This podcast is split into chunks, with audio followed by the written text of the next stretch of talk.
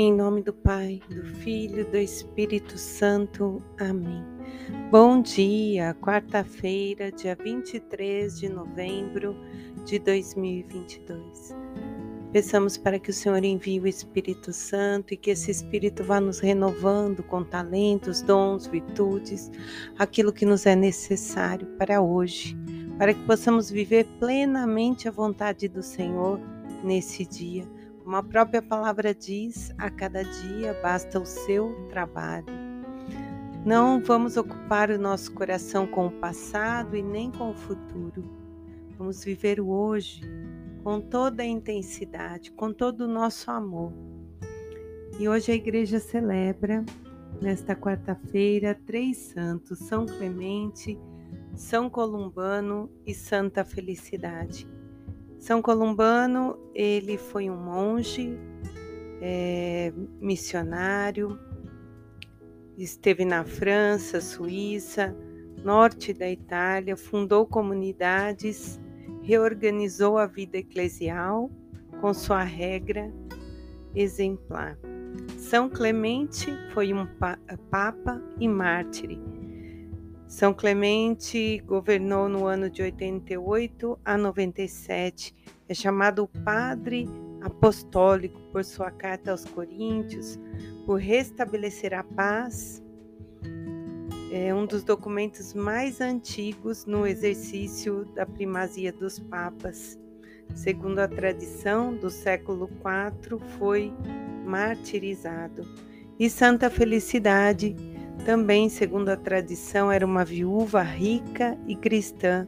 Foi perseguida na época. Mãe de sete filhos, animou-os espiritualmente durante o seu martírio e foi sepultada na catatumba de Máximo, na Vila Salária, em Roma. Três santos, cada um com a sua personalidade, individualidade, mas para nos mostrar que o caminho para a santidade é individual. Somos todos chamados, todos temos uma missão e uma maneira de levar o Senhor. Portanto, todos podemos nos tornar santos. Que eles roguem a Deus por nós. E hoje o salmista no Salmo 98 vai dizer: Grande e admiráveis são as tuas obras, Senhor Deus. E na leitura do livro de Apocalipse, no capítulo 15, do 1 ao 4, João descreve sete anjos e as sete últimas pragas que vão consumar o furor de Deus. Um texto cheio de linguagens, de expressões fortes, e que diante de tempos difíceis, de dificuldades.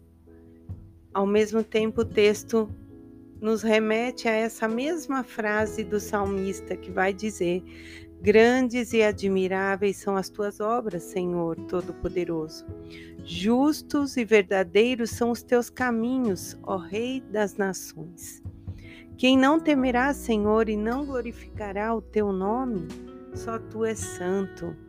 Todas as nações virão prostrar-se diante de ti, porque tuas justas decisões se tornam manifestas.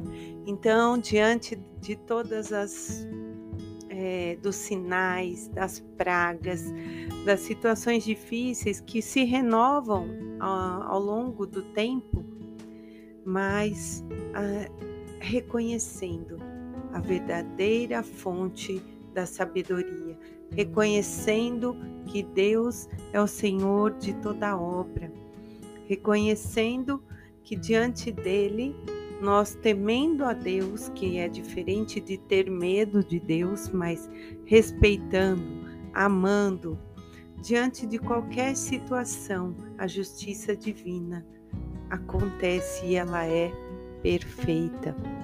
E no Evangelho de São Lucas, no capítulo 21, do 12 ao 19, ele nos relata que Jesus diz assim: que antes, porém, sereis preso, perseguido, sereis entregues às sinagogas, julgados em prisão, Serei levado diante de reis e governadores por causa do meu nome.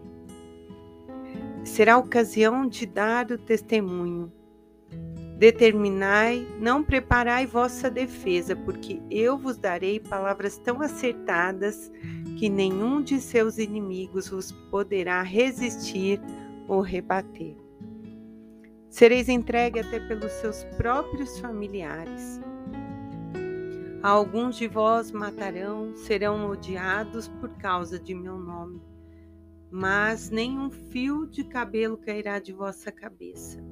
É pela vossa perseverança que conseguireis salvar a própria vida.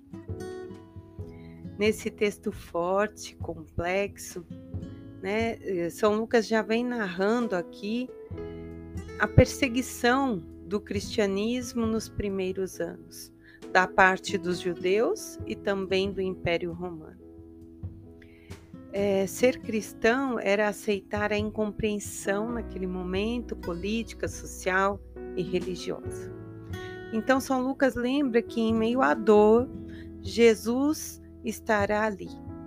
Jesus se faz entre os que são perseguidos e hoje, trazendo para a nossa realidade, diante de tantos problemas que temos enfrentado guerra, terremoto, pandemia. E né, muitos dizem que nós já estamos vivendo o fim, mas fato é que a própria palavra diz que não sabemos o dia e nem a hora. Nós não sabemos quando acontecerá o fim. Deus é o Senhor da história.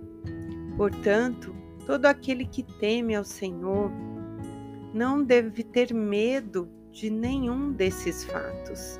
É momento para nós professarmos a nossa fé, para nós é, mostrarmos a nossa autoridade cristã, de mostrarmos o quanto amamos Jesus Cristo, o verdadeiro Deus e verdadeiro homem, e lembrar sempre que a palavra, o Evangelho, ele se faz à luz do Espírito Santo, portanto, ela é viva e é eficaz, se renova de tempos em tempos.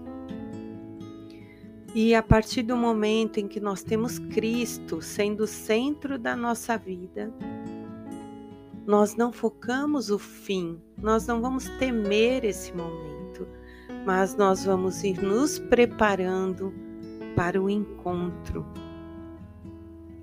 E muitas vezes também, amados, a palavra traz para nós que se estamos doentes, né, se nós estamos enfermos, a gente tem a oportunidade de pedir perdão, de ir fazendo aquela reflexão, aquele exame de consciência e ir nos preparando para o encontro com o Senhor.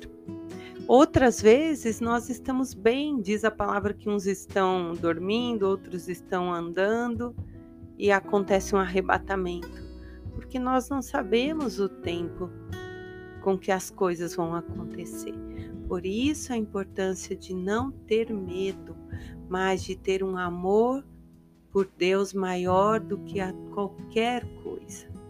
Ter Ele no centro, nos amar, cuidar de nós mesmos para amarmos o próximo e dessa maneira, diante das dificuldades, das situações que nos deixam tristes, que nos fazem pensar o quanto a vida é um sopro, mas nós vamos nos preparando não para o fim, mas para o encontro que um dia há de acontecer. Em nome do Pai, do Filho, do Espírito Santo. Amém.